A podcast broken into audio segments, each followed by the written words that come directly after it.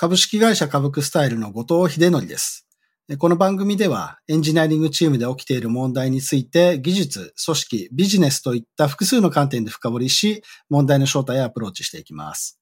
今回のテーマは、組織のカルチャーをいかにして作り維持するか問題です。本日はまたゲストにお越しいただいて、えー、技術、組織、ビジネスみたいな観点でいろいろなお話を伺っていきたいなと思っております。エンジニアリングマネージャーの問題集。本日はゲストに、えー、ホワイトプラスのエンジニアリングマネージャー井上さんをお迎えしております。井上さん、軽く自己紹介をお願いできますか？はい。ホワイトプラスという会社でエンジニアリングマネージャーをやっております井上と申します。本日はよろしくお願いします。よろしくお願いします。はい。で、まあ、今日はあの、井上さんをお迎えして、で、まあ、この番組の、まあ、当初のスタイルといいますか、えー、ビジネス、組織、技術みたいな、この3つの観点で、あの、井上さんがどんな、あの、環境だったり、問題と、こう、向き合っているのかっていうところをいろいろ伺ってみたいなと思っております。はい。というわけで、まあ、あの、最初、ビジネスみたいなところから伺いたいなという感じですね。井上さん、あの、ホワイトプラスさんのビジネスに関して、まあ、まず概要みたいなところから教えていただけますか？はい、えー、ホワイトプラスは、あの、自宅にいたままクリーニングというサービス、リネットというサービスを運営している会社でして、えっ、ー、と、簡単に説明しますと、えっ、と、まあ、ウェブですとかアプリから、えー、注文を受けて、で、えっ、ー、と、その配送業者の方がお家に来てくださって、衣類を持って行って、で、それをクリーニングして、えー、お返しするというサービスで、あの、店舗に、あの、衣類をと持っていかなくてもいいというようなところの利便性が受けているサービスです。ありがとうございます。で、えー、っと、そうですね。あの、私自身も結構、まあ、クリーニングにたまに出すこともありますし、まあ最近ですとちょっと布団をなんとかしたいなとか思ってるんで、ちょっと使わせていただこうかななんて思ったりもしていたりしますが、まあその、そもそも、あの、ホワイトプラスさん、このリネットというサービス結構長く、あの、続けられてると思うんですけれども、なんかこの先、こう会社としてどういう、こう世界っていうか、ビジョンというか、なんか作っていきたいものって言ったらどんな感じだったりするんでしょうかね？はい。あの、会社のビジョンとして新しい日常を作るというビジョンを打ち出しておりまして、で、まあ、その中で、えっ、ー、と、生活と、えー、生活のサービス、生活に関するサービスをテクノロジーを使って便利にしていくと。で、結果として生活にゆとりをもたらすサービスっていうのを作っていきたいと思っていて、で、今は、えー、その文脈の中でクリーニングに注力をしているというような状況でして、目指すところとしては、あの、日々の生活をより豊かで、その、自由な時間を創出するというようなサービスを作っていきたいと思っている会社です。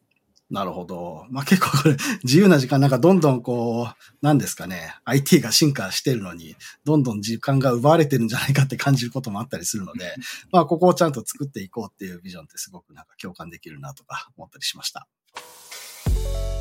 ビジネスのところはなんとなく概要を伺えたところで、あの、もう少し中身っていうところで、まあ、組織の面から、あの、伺っていきたいなと思うんですけれども、こちらはまずなんか客観的になんか、何ですかね、会社全体の人数だったりだとか、まあ、特にその井上さんのエンジニアリングの周りに、こう、どんな構造の部署、もしくはチームみたいなものがあって、なんか、それぞれ何人ってとか、なんかそういう客観的なところから教えていただけますか？はい。えっ、ー、と、会社の組織の概要をご説明しますと、えっ、ー、と、まずあの、リネットのサービスを利用してくださるお客様に向けた施策を考えることを、あの、主眼に置いているマーケティング部という組織と、と我々のリネットのクリーニングのサービスを、オペレーションを回すというところに責任を持った生産開発部という、まず大きな組織が2つあって、で、えっと、それぞれに対してエンジニアのチームがカウンターパートとしてついているようなイメージになります。なので、えっと、マーケティングを主眼に置いたエンジニアチームと、えー、生産開発を主眼に置いたエンジニアチームっていうのが独立してあって、で、それでは別にエンジニアのその組織横断のチームとして、えー、アプリを作ったり、インフラを作るっていうチームがあったり、あと CTO の補佐、あるいは、えー、上司と言われる、あの、社内システムを担当するような人がいるというような組織構成になっています。ありがとうございます。まあ、マーケティング部と生産開発部と、まあ、あと、なんかこう、エンジニアオーダーみたいなのがあるっていうイメージなんですが、何ですかね、なんか、それぞれの人数ってどのくらいなんでしたっけ？はい。えっ、ー、と、今、一緒に働いているくくりでいくと、マーケティングのエンジニアが4名で、生産のエンジニアが5名というぐらいの規模感になってきます。エンジニアオーダーのところはなんか、兼務みたいな感じなんですかね。はいえっ、ー、と、そうですね。アプリが2名、インフラが1名、で、CTO 補佐が1名、社内システム担当が1名という感じです。ありがとうございます。はい。で、そんな感じになっていて、最初におっしゃっていただいたマーケティング部と生産開発部が、なんかまずその部っていうのがあって、そこにエンジニアがついてるような、はい、こう、お話し方だったと思うんですが、じゃあそもそもその部っていうところはそれぞれこうなんでしょう、部の長の方がいらっしゃってみたいな関係性になってるってことでしたっけ？はい、そうですね。はい、そこは、そうか。まあ、システムを作ることがメインミッションというよりは、まあ、なんだろう、マーケティング部だから、売ることだったりだとか、はい、まあ、生産開発の方はよりそのオペレーションみたいなふうにおっしゃっていただいたんで、はい、そこに責任を持っててっていうところですね。はい。これって、な、なんでしょう？この二つの組織って、あのー、なんだろうな、全然別々のなんかこう、予算だとか、なんか KPI、まあ KPI 当然違うと思うんですけれども、なんかどれくらいこう、離れ、切り離されてるのか、なんだろう、くっついてるのかだったり、どんな感じなんですかね？はい。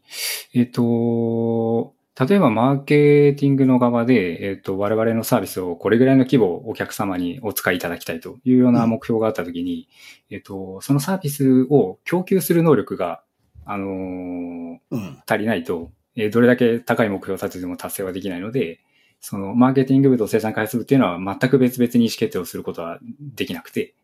ですよね。はい。なので、マーケティング部の目標に対して生産開発部ではこれぐらいの、えーと、生産量。生産というのは、あのー、ものを作るという意味での生産ではなくて、えっ、ー、と、クリーニングの処理をするっていうことを我々は生産と呼んでるんですけれども、はいはいはい、はい、その、売上の目標と、えっ、ー、と、生産の目標が連動しているような、ある程度連動しているような形になります。ですよね。なんか、当然その物理的にクリーニングっていうことを行わなきゃいけないので、はい、その、どれだけ注文を受けても、えー、っと、それをちゃんとこう処理できなきゃいけないってことですよね。で処理する生産、はい、生産と呼んでるところの方の、はい、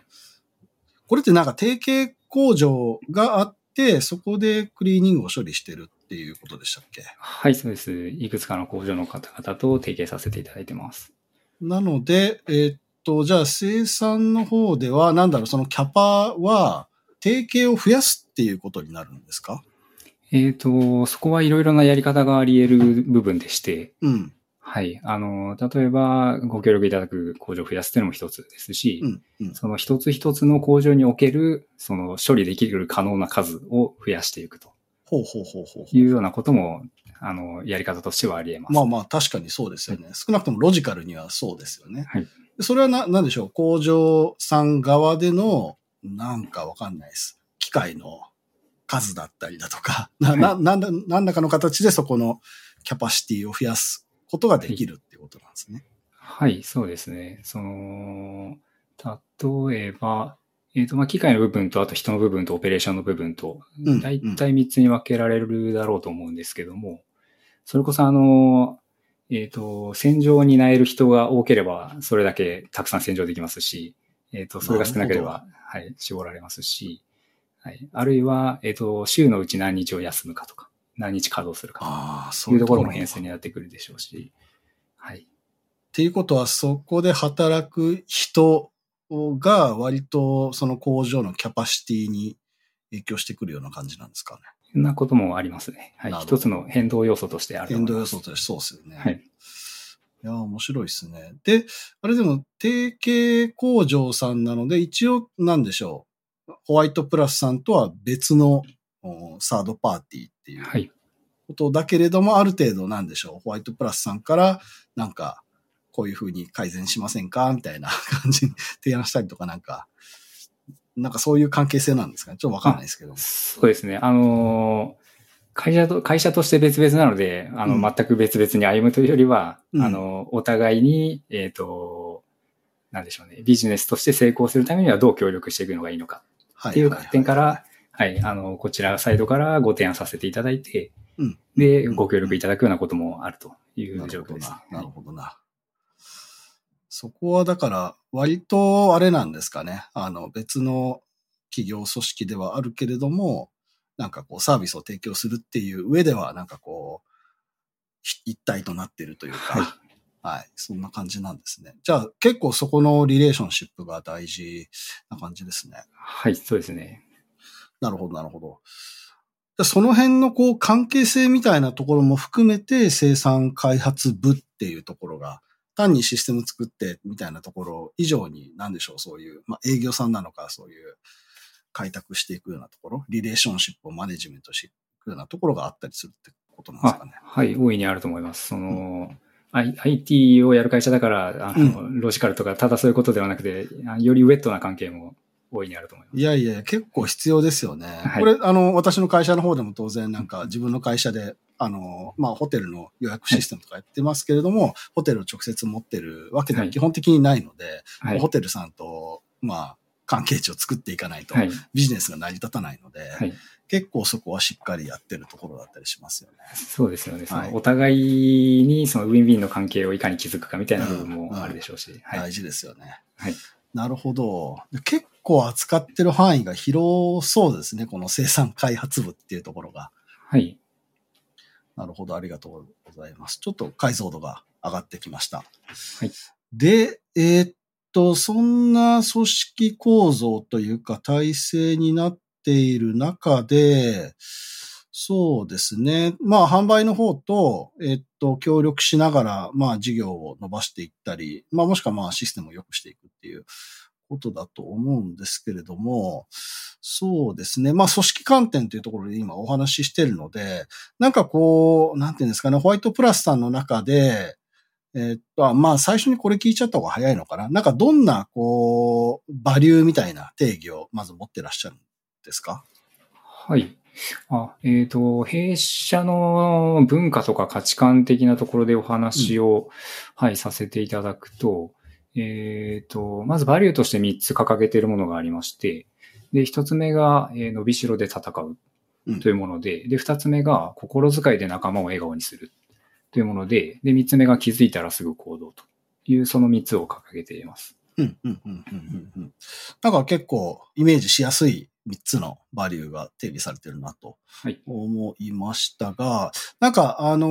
ーその中でも結構なんですかね、言葉遣いにこだわりがあるのかなっていうふうに思う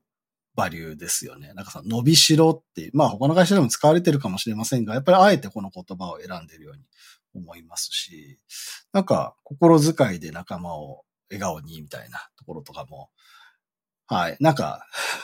ちょっと独特の表現をされてるなっていうか、こだわりを持ってこういった表現されてるなと思うので、はいなんか単にこの言葉だけじゃない、なんかその裏側にある、こういう会社にしたいみたいなところが、よく表現されてるのかなっていうふうにはい。思いました。なんかこれって、あの、それぞれ、なんか、どう、どういう行動だったりだとか、なんか、なんですかね。な、何をこう後押しするような、こう、文化、価値観、バリューだったりするんですかね。あはい。ありがとうございます。まず、えーっと、最初にあの、わかりやすい言葉ですとか、言葉選びがあってお話ししていただいたと思うんですけれども、えーっと、それは、あの、まさに狙った通りかもしれなくて、あの、まあ、まず、このバリューができた時点で私は在籍はしていなかったので、あの、伝え聞いた話になりまして、で、まあ、私自身がこのバリューに惹かれてこの会社に入ったっていうところもあるんですけど、で、えっ、と、そう、なるべく、えーわかりやすいし、そのホワイトプラスらしいっていうものが出るような言葉を選びたかったっていうのが背景にあったみたいですね。うん、うん。で、えっ、と、ご質問いただいた、こうどういった、えっ、と、振る舞いであったりとか、あの価値観がよし、よしとされるのかっていうところでお話しすると、まずあの、伸びしろで戦うっていうのは、チャレンジをしていきましょうと。うんあの、今までやったことのないことでもひるまずにやっていきましょう。そういったことを推奨する、えー価値観となっています。うんうん。で、えっ、と、心遣いで仲間を笑顔にするっていうのは、まあ、あの、チームプレイを重視しましょうということだったりとか、ちょっと特徴があるのが、あの、仲間を笑顔にというところに特徴が出てるんですけど、あの、例えばユーモアであるとか、えうんポジティブであるとか、そういう場の雰囲気を良くするようなえ行動、そういうものが、あの、重視されているというものになります。はいはいはい。で、気づいたらすぐ行動っていうのは、あの、特にスタートアップだとありがちだと思うんですけど、うんえっ、と、役割が、組織の役割が決まりきってない部分もあると思うので、こううん誰がやったらいいのか、誰がやるべきなのかわからない仕事っていうのは往々にしてあると思うんですけど、うんまあ、そういうものをお見合いするのではなくて、積極的に取りに行こうよっていうような価値観になっています。うんうんうんうんうんうんなるほど、なるほど。なんかまずその井上さんがはいもう入社するときの、なんなら決め手ぐらいになってるのはこのバリューっていうところが非常に面白いなとはい。思いましたね。そ、なんか井上さん自身がまずこのバリューをすごく大事にされてるっていうことですよね。あそうですね。特に私がこれ大事だなと思った、共感した部分が心遣いで仲間を笑顔にするとおいうバリューですね。いいっすね。なるほど。そこになんか思い入れがあるってことですよね、井上さん。そうですね。あのー開発も言うたらチームプレイですし、まあビジネス自体もたくさんの人が集まって一つのビジョンを達成する。そういう類のものだと思うので、うん。あのー一人で完結することってないと思うんですよね。うん。で、こう人と人とのやりとりの中で仕事をしていくので、あんまりその自己中心的なうん。ことをしてしまうと、こういろんなところで歪みが出てきてしまうっていうのがあると思うので、うん。こういかに協力して、あのーチームとしてえ成果を出していくのかっていうのが大事だと思っていて、うん。うん。うん。はい。その時に、えー心遣いとか、うん。えっ、と、ポジティブとか、いうところが非常に重要だなというのが、あの、この会社に入る前からずっと思っていることで、うん。うんはい。で、それをバリューとして表明されたのがいいなと思ったっていう部分は強かったですね。そうですよね。で、かつ、なんでしょう。なんなら、あの、ものすごいニュートラルな会社だったら、はい。チームプレイとか、なんかそういうバリューに なってたかもしれないんだけれども、割とこう、なんか、なんですかね、すごい色のある言葉を使ってきてるところがあるので、そこもやっぱり井上さんの惹かれたポイントなんですか？ああ、それでいくと、あー正直言葉遣いそこまで細かく見てた かはまあでも重視してたは内容ではあるっていういそうですね。感じですかね。はいなんか、これに関して、なんでしょう、具体的にこういう人が会社にいますだったり、はい。なんかその会社の中での、なんでしょう、はい取り組みだったりとかって、はい。具体例みたいなものってなんかありますか？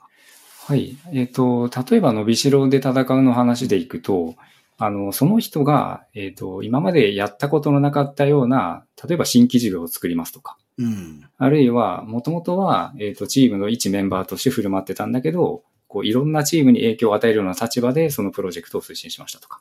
いう新しく挑戦したような人が、えっ、と、伸びしろで戦うというところで評価をされている事例があったりとか、うん。あと、心遣いで仲間を笑顔にするっていうところだと、えっ、と、これが、あの、私自身が受賞したこともありまして さすが。そのその時いただいた、その受賞のメッセージっていうのがあるんですけど、うん。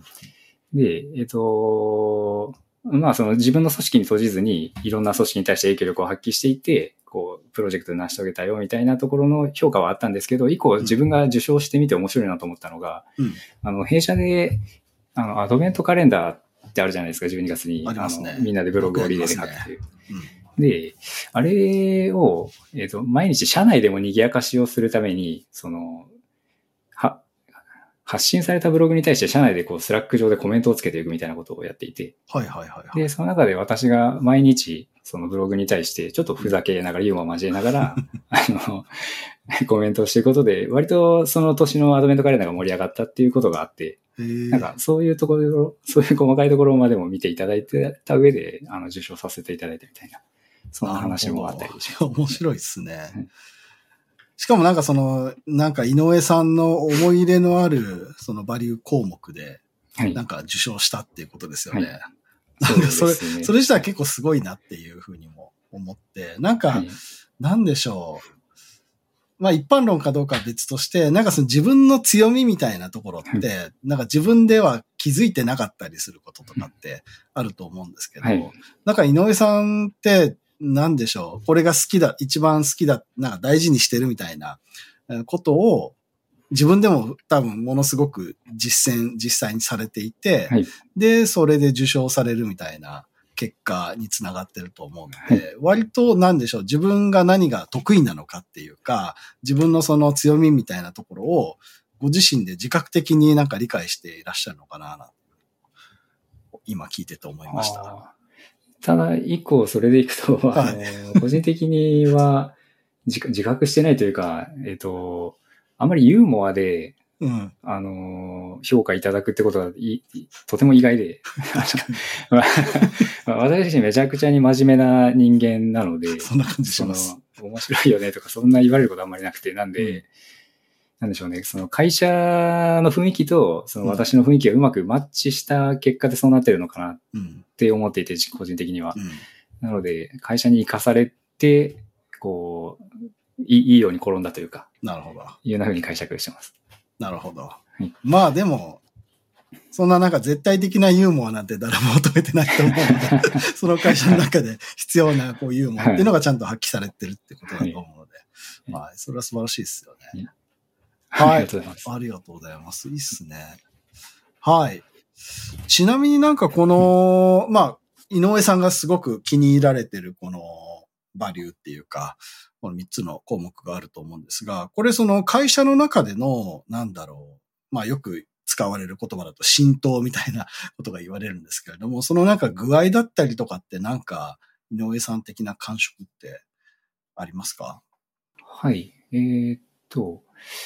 私の感触でいくと、やっぱりバリューを体現してる人が多いなとは思っていてお、すごいな。はい。あのー例えばなんですけど、えーと、なんか人が困ってることがあると、その助けに、助けるよって人が群がってくるようなイメージそんなにですか？だったりとか、うん。はい。あのーアグレッシブな人とか態度っていうのを見かけることがないですし、うん。なんか、どちらかというと優しい人であるとか、うん真面目な人であるとか、いうタイプの人が多いなっていうのは自分の目から見て思う部分ですね。へえ、なんか、その、なんですかね、そのカルチャーみたいなものって、このバリューみたいなものって、なんか定義しても中身を伴っていないことの方が一般的には多いのかなって思う中で、はい。なんかそれぐらいその、実際みんながもう体現してるって言えるぐらいっていうのはなかなか、なんか稀有なはい。状態なのかなっていうふうにも思ったんですけれども、なんかはい秘訣みたいなものってあるんですか、はい。ああ、それでいくと、まずあのーおっしゃっていただいた通り、うんこう、言うはやすしで、とはいえ体現するのって難しいって話は本当にうん私もあるなと思っていて、なので今この環境にいるのはすごく運がいいというか、うん。あのーバリューに惹かれて私は入社したわけなんですけども、実際はそれが体現されてなかったってことも普通にあり得たわけで、うん。で、それがまあ運よくうまくできていたので、良かったなと思ってるんですけど、で、どうやって浸透させてるのかっていう部分でいくと、3つ言えるのかなと思ってまして、うん。で、えっと、1つ目が、あの、半期に一度表彰制度というのがあって、このバリューに沿った活動をした人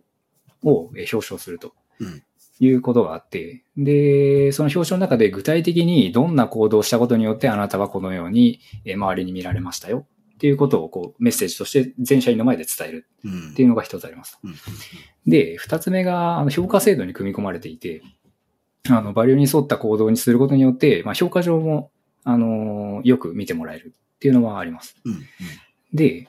三つ目が、あの、ユニポスっていうサービスがあるんですけど、ご存知ですかね？はい、知ってます。ピアボーナスといって、うんあの、まあ、日頃のちっちゃな感謝だったりとか、いうものを、えっ、と、伝えられる仕組みになっていて、例えば弊社ですとスラックと連携されてまして、うん。あの、ユニポスチャンネルみたいなのがあって、うん。で、こう、この仕事手伝ってくれてありがとうとか、困ってる時に助けに来てくれてありがとうみたいなのが日々、そのスラック上に投げられている。というところで、えっ、と、まあユニポスっていう仕組みを使いながら、あのーバリューを体現した行動、まあ、バリューに沿ってなくてもいいんですけど、はい。なんか全社員に見られているし、うんそれを表明する場があるし、うんえっ、と、表明したものをみんなが、あ、あの人、あの、今オンラインで仕事をしてるので、うん。あの、あんまり同じ場にいないじゃないですか。うん。なので、誰がどこで何やってるって分かりにくい状況なんですけど、その、そのチャンネルがあることによって、あ、あの人またあの人助けてるんだみたいなのが 分かるような状態になってると。うん。はい。へ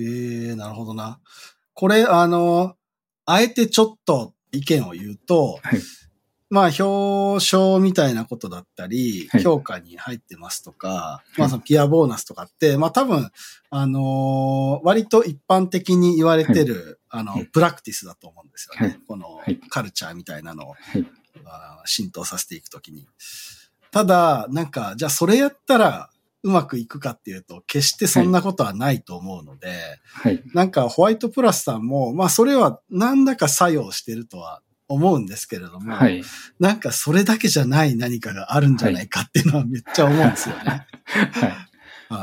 はい。な、なんかやっぱり、り、その、各、はいあの、働いてる人たちが、まあそういう制度に乗っかりながらも、割とこう、その人たちの持ってるなんか根本的な価値観だったり、はい。考え方みたいなところで、その設定されてる、そのビジョンなのか、はい。まあそのカルチャーに表されてるような状態とか、はい。なんかそういうところにこう、なんか一定度以上の共感っていうか、はい。あの、もうそれは字面だけじゃなくて、本当になんかそれが好きって、なんか自然に言えるようなレベルの共感っていうか、はい。なんかそういうものがないと、はい。なかなかこういう制度を入れても、はいなんか根本から、そのみんなにカルチャーが浸透してるみたいな状態って、作れないんじゃないのかなとかも思ったりもするんですよね。はい。あ、まさにおっしゃる通りでして、はいえっ、と、今の私3つありますと申し上げたんですけど、えっ、と、か会社に入って以降の話ですね。会社の仕組みっていう意味では3つ。で、もう一つ大事なのが入り口かと思っていて、やっぱりそ。の具体的に言うと、はい、その採用の段階で、えっ、と、お互いの価値観をすり合わせるというか、いうことは入念に行っていると思っています。なるほどな。はい。そこもじゃあ、もっと聞いてみたいというか、はい。まあそこはそこで、まあ結局一緒で言うは安しというか、あのどうやって見極めるのみたいなはい。話になると思うんですよね。こ、ここはじゃあどんなやり方をされてるんですか？その採用のところでカルチャー見極めるっていう例えばなんですけども、あの、あまず、えっ、と、うん弊社ではこういったバリューを重要視してますよっていうのは、まあ、あの、会社の紹介の中でも表明している部分のは。うん。なので、えっ、と、候補者の方はそれを見てどんな会社なのかっていうのはまずご理解いただけるかなと。うん。はい。で、えっ、と、あとじゃあ我々から見てその候補者、あの、採用面接に来てくださっている方々が、そのカルチャーマッチしているのかどうか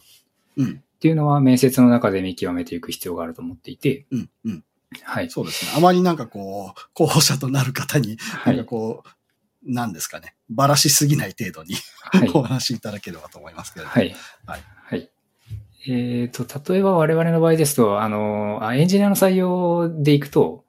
えっ、と、じゃあカルチャーマッチだけしてればいいのかっていうとそうでもなくて、うんえっ、と、その技術要件がマッチしてるのかとか、そのやりたいこと、候補者の方がやりたいことを、え我々の会社で、えーやっていただくことができるのかとか、まあ、いろんな要素があると思うんですけれども、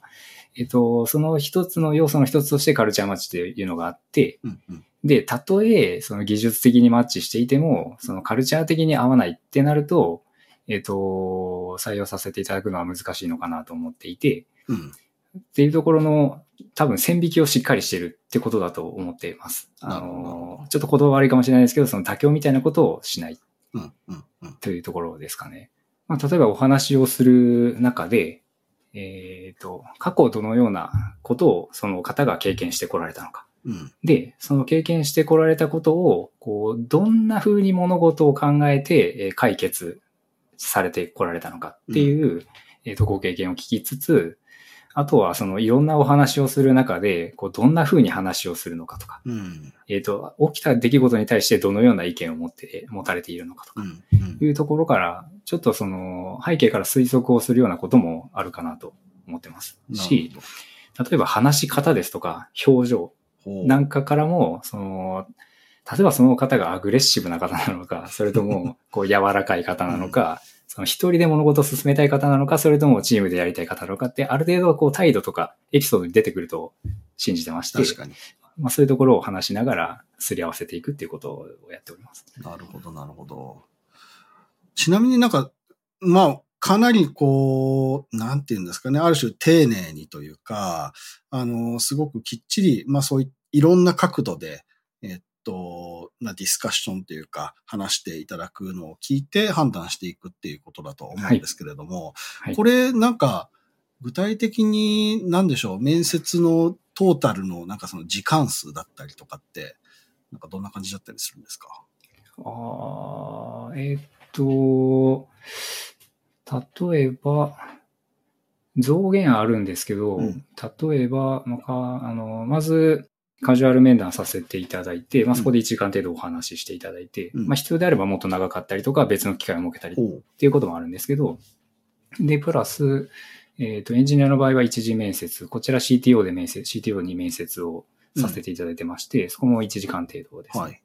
はい。で、えっ、と、二次面接がその次にあって、それが、あの、私ですとか、えっ、と、現場にいるエンジニアと話をする機会うん、うん。になるんですけれども、それが1時間から、えっ、と、1時間、えー半とか、うん、うん。ちょっとそこも幅が出てくるような、うんその候補者の方の、あのーご都合だったりとか、なるほど。はい、を加味しながら時間を調整しているような形うんですね。うんうんじゃあ、カジュアルの後は、面接は2回。で、はいその2回の面接ははい、どちらでも、なんかその技術面と、その、なんでしょう、カルチャー面っていうか、どっちも見ていくような感じなんですかね。そうですね。あのー、濃淡はあるんですけれども、うんはい。なるほどな。まあ、合計2時間プラスアルファぐらい、こういったところを見てるってことなんですね。はい。なるほどな。まあ、比較的じゃあ、うん、時間をかけてる方かなっていう気はしましたね。もうちょっとあっさりやるところもあると思うので。はい。はい。これ、あ私からお聞きしてもいいのかわからないですけれども、あの、後藤さんの会社ですといかがですか？僕の今、株クスタイルだと、えっと、エンジニアの面接は、えっと、まあ、カジュアル面談やるかどうかは候補者によって様々なんですが、面接プロセスとしては、あの、3回の面接っていうふうにしていて、で、えっと、あ、コーディングテストっていうのは別途やっています。で、一次面接は技術面接っていうふうにもあ決めていて、まあそこもあのインタビュー形式で過去のエピソードをもとに技術レベルを見るっていうような感じにしてます。で、えっと、2回目がちょっと特殊なんですけれども、あの、ここでようやく会社の話だったり、えービジネスの話だったり、ビジネスモデルとか、ビジネスの今後の展開みたいな話をするんですよ。で、そこからどれくらいビジネスに興味を持ってくれたりだとか、一定の理解をしていただいて、何らかのこうディスカッションをできるだとか、まあその、当然エンジニアなので、めちゃくちゃあの深いビジネス理解までは求めないんですけれども、とはいえなんかこう一定どこかの部分にあの興味を持っていただいて、何らかのビジネスよりのディスカッションができるっていうところは求めたいと思っているので、まあ、プラス会社のいろいろちょっと変わった制度とかがいっぱいあるので、その説明も含む、含めて、まあそういった、なんですかね、よりこうソフトスキルに近いところを見るっていうのが2回目のラウンドでやっていて、で、最後最終面接はまあ僕が採用マネージャーとしてやるんですけれども、まあいろいろ総合してみるっていう感じですね。まあ技術面で見れてないところを見たりだとか、そのビジネス面でなんか、まあ質問ないみたいなところを聞いて追加でディスカッションしたりだとか、あとまあどういうキャリアこの先考えてるのみたいな話をして、まあそれがそもそも会社でできることとマッチしてるのしてないのだとか、まあそういうのを全般的に話して、あのー最終的な、まあオファーできるのかどうか、オファーするならどれくらいなのかなっていうところを見極めてくっていうような形でやってます。やっぱり、プロセスって各社本当に様々ですよね。ですよね。はい。うちの会社の場合、かいかなりちょっと特殊な会社だったり、ビジネスもちょっと変わってるので、で、最初のカジュアル面談とかで、これを、まあ、やった方がいいかもしれないんですが、まあまあ大変なんですよ、ここ話すの。なので、一次面接の後にしてまはいす。。うんうんああ、それ離脱にもちょっとフィルターされる数が。はい。はい。なるほど。ああ、確かに、あの、か各社独自のその背景があってプロセスってできると思うんですけど、あの、少し科学スタイルさんのことを調べさせていただいたときに、すごくユニークな仕組みが多いから、あの、説明にも時間が必要ですし、理解するにも時間必要でしょうね、と思いまして、いうところでそういったプロセスに反映してきてるんだろうなと。そうですね。まあ、いろいろ試行錯誤中ではありますけれども。なんか一番最初に説明しても、なんかびっくりしちゃう方が多かったりして、そこまでまだなんか選考を進めたい、その候補者の方の側のなんか、あるじゃないですか、温度感みたいなものが。はい。それがなんか高まりきってない段階で、いや、こんな会社なんです、こんな会社なんです、みたいな言っても、ちょっとなんか響かなかったりとかするので、まあまあ中間ぐらいのところがいいのかなっていうのが今の落としどころですね。はい大変興味深い。ありがとうございます。はい。まあ、じゃあ、えっと、井上さんのホワイトプラスさんのところでは、まあ、そんな感じで結構カルチャーを採用のところで見極めに行くってところですよね。はいまあ、本当これもでもめっちゃ難しいだろうなと思うんですけれども、でもまあ実際結果として、なんでしょう、その、すごくフィットされてる方がおそらくたくさん入社されて、えーいらっしゃるからこそ、なんていうかその、カルチャーが浸透してるかのような状態が作れているっていうことだと思うので、まあその採用のところも、なんでしょうね。今のやり方が、まあワークしてるんだろうなっていうふうにも思うんですけれども、なんかこのあたり井上さんとしての課題感だったりだとか、今後こうしていきたいみたいなのってあったりするんですか？ああはい。えっ、と、おっしゃっていただいた通り、ワークしてる部分と、やっぱり課題に思ってる部分もあって、そのワークしてる部分っていうのは、あのーお思い違いがないというか、こんな風に期待してたんだけど、えっ、と、カルチャー合ってな、カルチャーマッチしてなかったなっていう後悔みたいなことが、入社以降に起きていないっていうのがまず一つある。すごいですねうま。くワークしてる部分だと思っていて。うん。で、一方で課題っていうのが、えっと、も、もともと採用を加速したくて、もともとその、ビジネスの成長を加速したいんですけど、なかなかそこを加速するというのが難しくって、まずあの、あそこはそうですよね。天秤ですよね。はい。はい。その、フィルターを荒くする、細かくするの調整もどこが最適かって正直わからない中で、あの、手探りしていながらやってるっていう状況なので、緩めちゃいけないところだったりしますからね。そうですよね。はい。はい。その中でどう増やすかっていう。はい。むずいですよね。いかに多くの方に知っていただいて、うんで、できれば魅力的に感じていただけると嬉しいなっていう。うんうん。それで、こう、一緒にやっていこうと思う方が増えてくると嬉しいなっていう状況ですね。はい。では、あの、えービジネス組織みたいなところをいろいろ伺ったので、最後に技術に関しても、また、あの、いろいろあるかと思うんですが、このあたり伺っていきたいので、なんかまず、あの、ホワイトプラスさんでの、この、なんかエンジニアリングの今の、なんでしょうね、状況だったり、まあなんか課題みたいなところの概要とかからお話しいただけますか？はい。えっと、概要とか背景からお話しさせていただくと、えっと、まず一つ目に言えるのが、まずあの、リネットというサービスが10年ほど続くようなうん。長い、あのサービスでして、で、ここで一定安定した収益を、えっと出し、出せているということがまず背景としてある。一方で、その長いことサービス続いていると、うん。どうしてもシステムとしては、あの、古いものが溜まっていく、いわゆるレガシーみたいな部分もできてくるというところが一個あります。で、最初にあの、ビジョンのところで、あの、ご説明したんですけれども、えっと、今、クリーニングというサービスに注力してるんですけれども、目指している世界観としては、あの、生活にゆとりをもたらすサービスを作っていきたいということなので、えっと、もっと他のサービス展開をしたいという思いもあります。うんなので、こう、新しいサービス、新しい、それに付随する新しいシステムを作るという展開もあるというところと、うん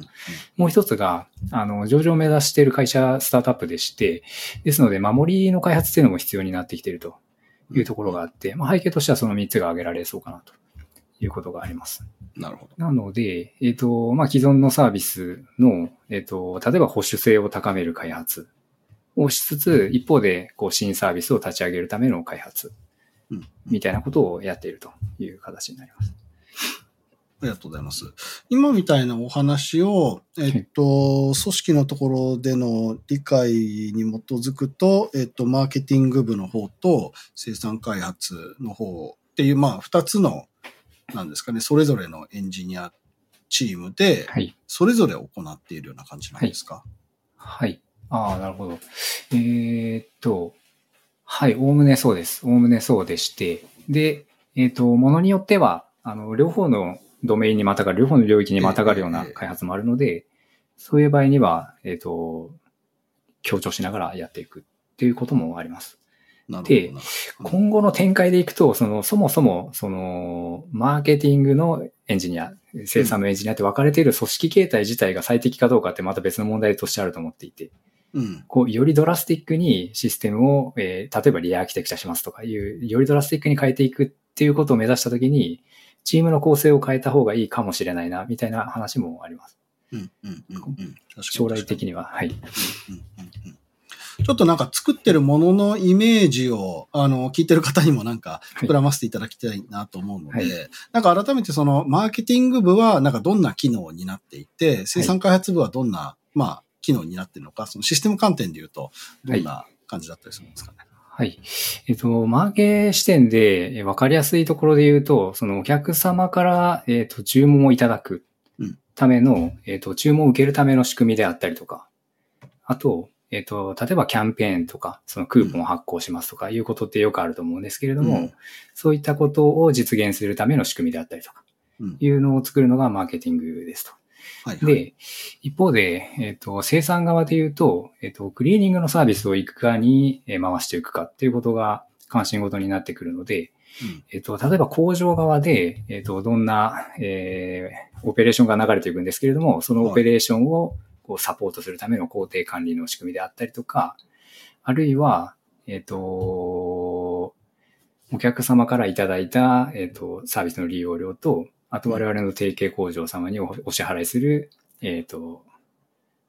費用みたいな、そのコストと売上を、こう、会計的にどう処理するかっていうところの会計の仕組みであったりとか、うん。あるいはあの、工場とお客様のおつなぐ物流会社というのがあるので、その物流会社とのシステムといかに接続するかとか。はい。はいはいはいはい。いうところの仕組みがあったりします。うんなるほどな、なるほどな。ありがとうございます。で、えっと、まあ、それでこう、全体のビジネスができてるっていうことだと思うんですが、で、まあ、はい10年も運営されてるなかなかすごいなと思うんですけれども、その中で、なんでしょう、こ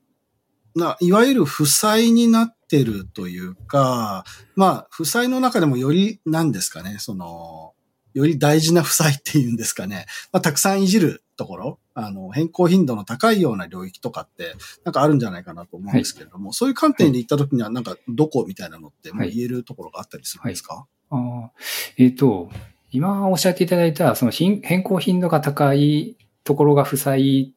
かどうかっていうと、えっ、と、うん。弊社の場合そこは切り離されてるかと思っていて、なるほど。えっと、どこが特定のドメインに負債がより溜まっているということは、えーなくて、その変更頻度が高いところが負債かっていうと必ずしもそうではないという関係性ではあるんですけど、えっと、変更頻度が高いという意味で言うと、えっと、注文ですとか、注文を受けた後の、えっと、バックエンドの処理が、より頻度が高く開発を行えているところであって、はい。で、バックエンドの処理って何かという話なんですけど、ここもちょっと背景からご説明をすると、お願いします。えっと、我々のサービスってクリーニングを行うための工場というものがあって、で、その工場というのは一つだけではなくて、えっと、日本のいろんなところにいくつかあると。うんで、一方お客様も日本全国いろんなところに住まわれてまして、で、えっと、そのお客様と工場の間をつなぐ物流会社というのも、えっと、一つというわけではなくて、いろんな会社さんとの、えっと、うん関係がありますというところで、ステークホルダーがいくつかいるっていうのがまず背景としてあります。うん。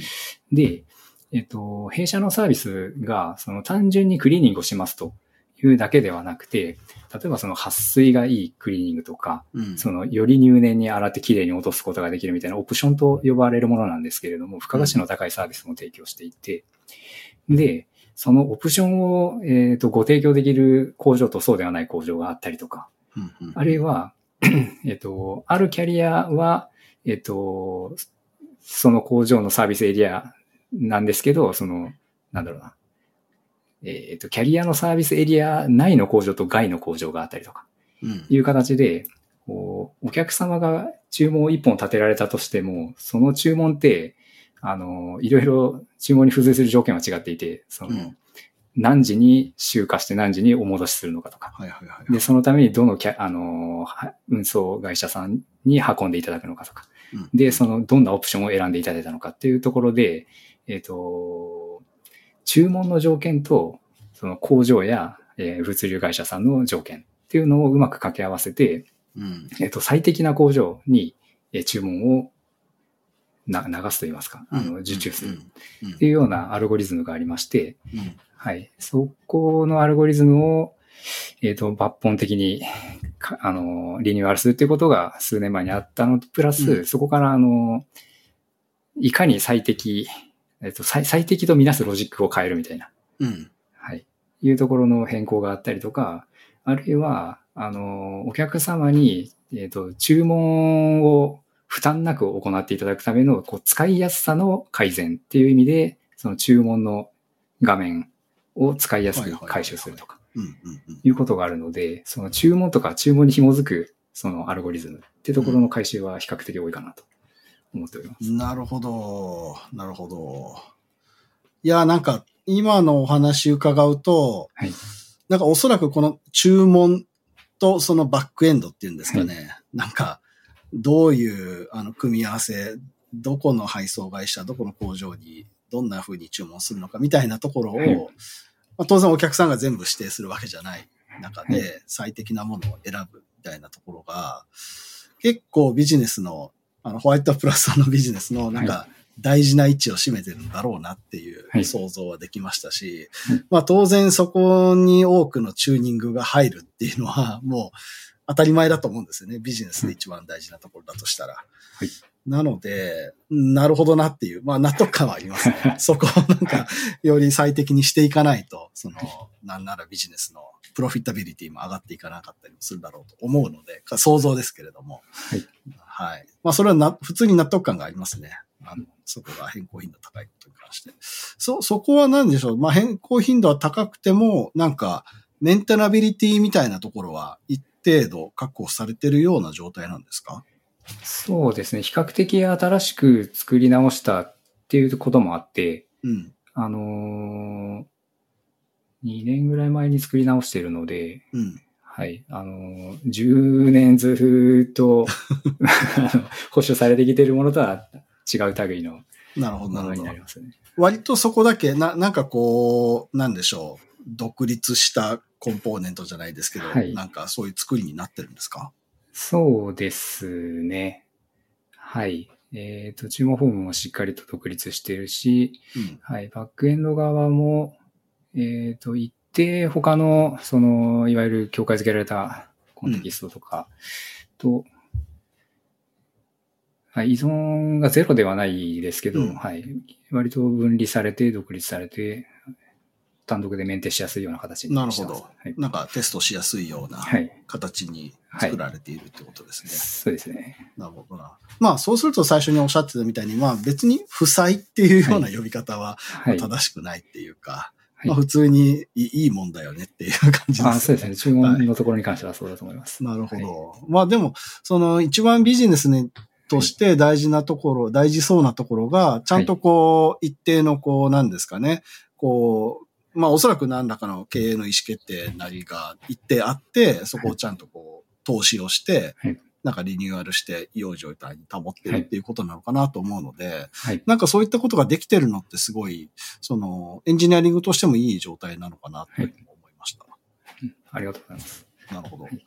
なんかそれ以外の領域でじゃあ、なんでしょう、本当の負債みたいなのとかははい。あったりするんですか？えーとほ本当の負債って言うととても面白い言葉ですね。えーえーと、なんかどこかに負債があの固まっているということではないんですけど、それこそ、あの弊社は PHP を主な言語として使ってるんですけど、うんその、古いバージョンの PHP って型がなかったりとかするじゃないですか。なんで、えっ、と、まだ型のないコードが残っていたりとか、うん。あるいは昔、今、ララベルフレームワークに載せて開発してるんですけど、うん。えっ、と、一番初めにサービスを始めた頃はそうではなかったので、なんかこう、む無理やり載せたと言いますか、改造して載せたみたいなところもあったりしてて、はい、その辺を、えっ、と、綺麗にしていかなきゃいけないというのはあって、で、うん。今年の上期ですね、に、あのー今までよりもさらに保守性に対して、えっ、と、真摯に向き合っていこうということで、ブーの目標に掲げて、えっ、と、保守性高めていくぞということをしてきたんですね。はい。で、えっ、と、その中で、ちょっとお恥ずかしい話なんですけど、あの、もともと使われなくなっていた機能が消されずに残っているっていうことが、まあそこそこありまして、いや、普通にありますよ。うん。そう言っていただけると、ちょっと心が楽になるんですけど、なので、そういう使わないものはしっかりと掃除しましょうとうん。いうので、えっ、と、コードの削減を進めていって、えっ、と、なんか、クラスの数とか行数とかでいくと20%から30%ぐらい削減したっていうのが成果としては結構、な量ですね。はい、もうドラスティックに、はい、はいはいはい削はい。減しに行ったりとか。はい。それはな、な、なんでしたっけ？その時は、部の目標にはい。掲げたっておっしゃってたので、はい結構そこの、なんでしょう、重要性が、もしくは緊急性みたいなのがなんかはい高まって、はい。なんかそれをやろうってなったっていうことなんですかね？はい。えっ、と、そうですね。あのもともと、えっ、と、保守性の高いシステムを作りたいっていう志を持ってやってはいて、で、えっ、と、その流れの中で、えー DDD とか、あの、うん。設計とかに力を入れて、えっ、と、綺麗にしてきていたっていう背景があったんですけど、うん。えっ、と、とはいえ、あのーなんでしょうね。えっ、と、そうは言ってもビジネス上でやりたいことっていうのを実現していくっていうことの比重が大きくあったので、あのーなんでしょうね。より他の会社の中の他の組織にも説明をしやすくて、その、もっと保守ということに対してえーリソースを投下できるような形にしなきゃならないっうん。ていう、まあ、つ積み重なっていたエンジニアの思いみたいなもの、プラス、うん。うん。あの、その、今後、その上場を目指していくという中において、うん。えっ、と、負債を残したまま上場するって、とてもリスキーなことだと思っていて、うん。うん。あのーより素早くサービスを変えていったり、新しいサービスを作っていくっていう期待が高まる中で、あのー機動力のある開発をできる体制にしておかないと後々しんどいぞとうん。いう背景もあって、であるならば今のうちにもっと綺麗にしていこうという力を強めたってないるほどうことで。すね。もともとの思いとそういった背景があって、ちょっと、なんでしょう。タイミング的に。タイミング的にはいあったんですかねなるほどな。まあ、それは、まあ、あのー当然なんか日々エンジニアたちがはい。現場で主体的になんかそういう負債の解消的なことをやれるのが、まあはいある種の理想かもしれませんけれども、はいなんか必ずしもそういう状態って作りづらいなとも思ってますし、なんかベストじゃないかもしれないなとも思っていて、はい。って。言った時に、やっぱり普通にその部の目標っていうか、まあ若干そのトップダウン的なパワーっていうんですかね、を使いながらでもなんか、まあやんなきゃいけないっていう状態に持っていって進めるっていうのは、まあ一定手としては、少なくともエンジニアリングマネージャーが使う手としては、はい。持っておいた方がいいことなのかなっていうふうに僕は思ってますので、はい。はいすごくそれに関してはポジティブですね。はいなんか、はい。それ自体は全然いいと思っていて、な、その後なんかどうなんでしょう？その継続的にやられてるとかですですか、はい。あとは、まあ単に削除しますだけではなくて、まあもともとからリファクタリングは、その、あの、よくボーイスカウトルールってあるじゃないですか。はい なんか、えっ、と、汚いコードを見つけたらそのまま放置するのではなくて直していく。っていうことは、まあもともとからずっと継続してやっていた部分だったりとか。うん、うん。あとは、えっ、と、まあ、DDD で設計しましょうよっていう中で、えっ、と、とはいえ、新しく作るサービスなんであれば、こう、レイヤー分けて割とシンプルにいくと思うんですけど、えっ、と、元々の資産で、よ それが資産じゃなくて負債だったりするパパターンもあると思うんですけど、うんもともと物がある中で、それと折り合いをつけながら、うん。あの、リファクタしていくみたいな、い一個難易度が高いと思っていて、うん。で、それをやりやすくするために、例えば境界づけられたコンテキストっていうのを整理して、こううんディレクトリとかのネームスペースっていうのを整理しながら、えっ、と、こういう要件はここに置いていくよみたいなのをうん、こうガイドラインとして、あるいはサンプルコードとして整備していくというようなことも並行してやりました。いや、そうですよね。なんかその、そういう、なんか負債解消って、なんか、単純な作業だけじゃないというか、はい。その、多分、最新の理解に基づいて、なんていうのかな、その、モデリングっていうか、はい。アーキテクチャっていうか、はい。なんかその概念みたいなのをアップデートして、で、それに基づいてなんかそのシステムの構造っていうんですかね、な何かをこう線を引き直すみたいなことも一定必要だなっていうふうに思うので、まあはい割とそれってこう大変なんですよね。なんかディスカッションしたりだとか しなきゃいけないんですけど。で、はいそこ、そのなんか今おっしゃった中だと何でしたっけ、教会。みたいなものをはい。ある程度こう、アップデートされたっていうようなことをはいおっしゃったと思うんですけど、そこは実際なんかどういうふうに、なんでしょう、その、じゃあ、これが新しい教会だよね、みたいに、あの、結論が出るまでになんか一定の何かがあったんじゃないかなと思うんですけど。はい。はい。ははははは。あそうですね。えっ、と、もともと我々チーム開発を施行してて、うん。で、あの、まあ、ディスカッションすることっていうのがそもそも習慣づいているエンジニア組織なので、まあ、その、なんでしょうね、普段の活動の中で整理が進んでいった部分はあると思っていて、で、まず業務上、こんな関心事を持ったこんなオペレーションがありますよねっていうところの、えっ、と、理解がベースとして広がっていったのがあって、うん。広げていったっていうのがあって、で、えっ、と、ならばこのように分類するのがいいいいですよねっていう議論をこう段階的に進めていって、うんうん。で、まずオペレーションをそうやってグルーピングします。で、それに対応する、えっ、と、なんでしょうね、コードのまとまりはここに置きましょうと。うん。いうマッピングをしていったのがあるので、えっ、と、まず、旗振り役にそういった分類を整理してもらう。うんっていうことをやりつつ、それをただ一人で進めてもらうのではなくて、チームメンバーで、えっ、と、途中経過をシェアしたりとか、それに対する意見を入れて、その意見に対してえ補正をかけていって、っていうディスカッションでしながら、あの、整理していくっていうのが、まあ自然にできていたっていうのはあります。なるほどな、なるほどな。じゃあもう、どっちかっていうと、もうメンバー間の理解はある程度、なんですかね。まあ、揃うまでは言ってなかったかもしれないですけれども、なんかある程度こう、熟成された状態にはなっていて、で、まあ、それに自然になんか沿うような形で、まあ、ソースコードの方をこれに合わせていきましょうっていうような形で進んだような感じですかね。そうですね。で、うんそれも、なんでしょうねほ。ほっといたら自然に熟成していたわけではなくて、うん意図的にそうしていった部分はあって、ほうほう。はい。その、例えば DDD というものに対する理解度であったりとか、うん。あるいはオペレーションに対する理解度であったりとか、うん。いうものを、あの、以前は、えっ、と、ある特定の有識者がいて、その人が知識を巻いていくみたいなスタイルでやってたところを、例えばガイドラインとかドキュメント化するであったりとか、えーえっ、と、勉強会を開催するであったりとかいう形で、あの、チームとしてのナレッジにしていくっていうことをずっと継続的に取り組んできた結果で、うんうんそれが最終的に、あの、BC の整理に役立ったと。役立ったというか役立てるためにそれをやっていたという感じなんですけど。うんはい。なんかでもすごく、こう、いろいろやってこられたことが、なんか着実に実を結んでるように、はい。